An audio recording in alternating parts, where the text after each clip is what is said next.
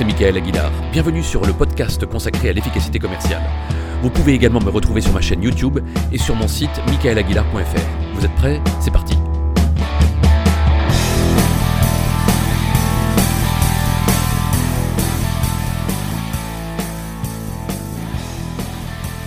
Le charisme. Tout le monde rêve d'en avoir. Le charisme, c'est la qualité d'une personne qui séduit, influence, ou même qui fascine les autres par son attitude, son style, son discours, ses actions. Le charisme est particulièrement utile lorsqu'on est un vendeur ou un manager et que l'essentiel de son activité est de convaincre.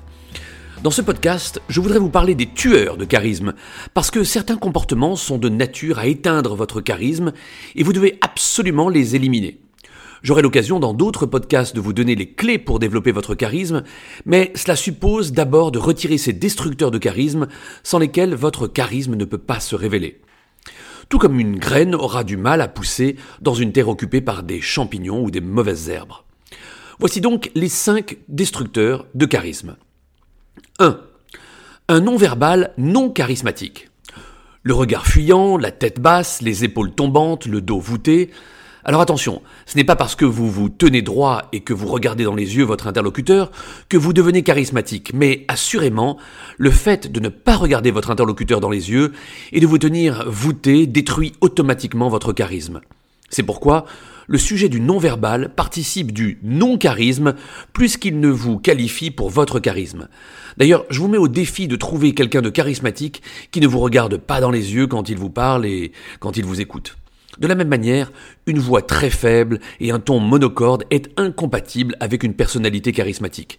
Donc, il faut élever le volume et introduire des variations.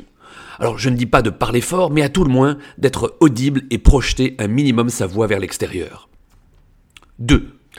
L'affirmation de ses qualités. En fait, et aussi curieux que cela puisse paraître, un tueur de charisme consiste à vouloir essayer d'avoir du charisme en se mettant en avant, en ne parlant que de soi et de ses succès, de ses faits d'armes. Quand tu passes ton temps à claironner au monde que tu es le meilleur, c'est que tu ne l'es pas.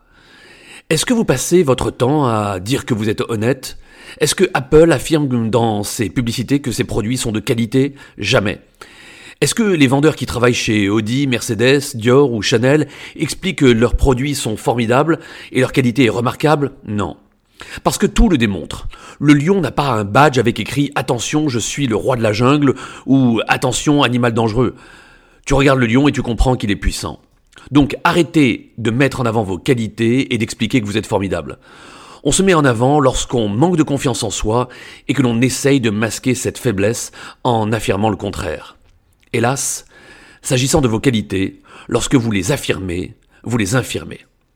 Lorsque l'on affirme ses qualités, c'est qu'on cherche une forme de validation et de confirmation de l'extérieur. Et si l'on recherche l'approbation des autres, cela signifie que l'on n'a pas confiance en soi, et en tout cas, c'est comme ça que les autres l'interprètent. Et c'est ainsi que vous ruinez votre charisme. 3. Le bavardage et le commérage. Eleanor Roosevelt disait les grands esprits discutent des idées, les esprits moyens discutent des événements, et les petits esprits discutent des gens. Quand vous êtes dans le commérage, le bavardage, sur des choses mineures, la critique des individus, eh bien vous démontrez que vous êtes un esprit petit, une commère. Et si je vous demande de penser à quelqu'un dans votre entourage qui a du charisme, il n'y a pas une seule personne qui vous vient à l'esprit qui soit quelqu'un qui colporte partout les récits, les petites histoires sur les uns et sur les autres. À titre personnel, j'essaye d'être attentif à cela en repensant souvent à cette citation d'Eleanor Roosevelt, et lorsqu'on m'entretient trop longtemps de récits sur les gens ou moi-même, lorsqu'il m'arrive de commenter les actions des uns ou des autres, eh bien je m'interromps et j'essaye d'élever mon niveau de jeu pour parler des idées ou des événements, mais pas des gens. 4. L'inattention et l'absence d'écoute.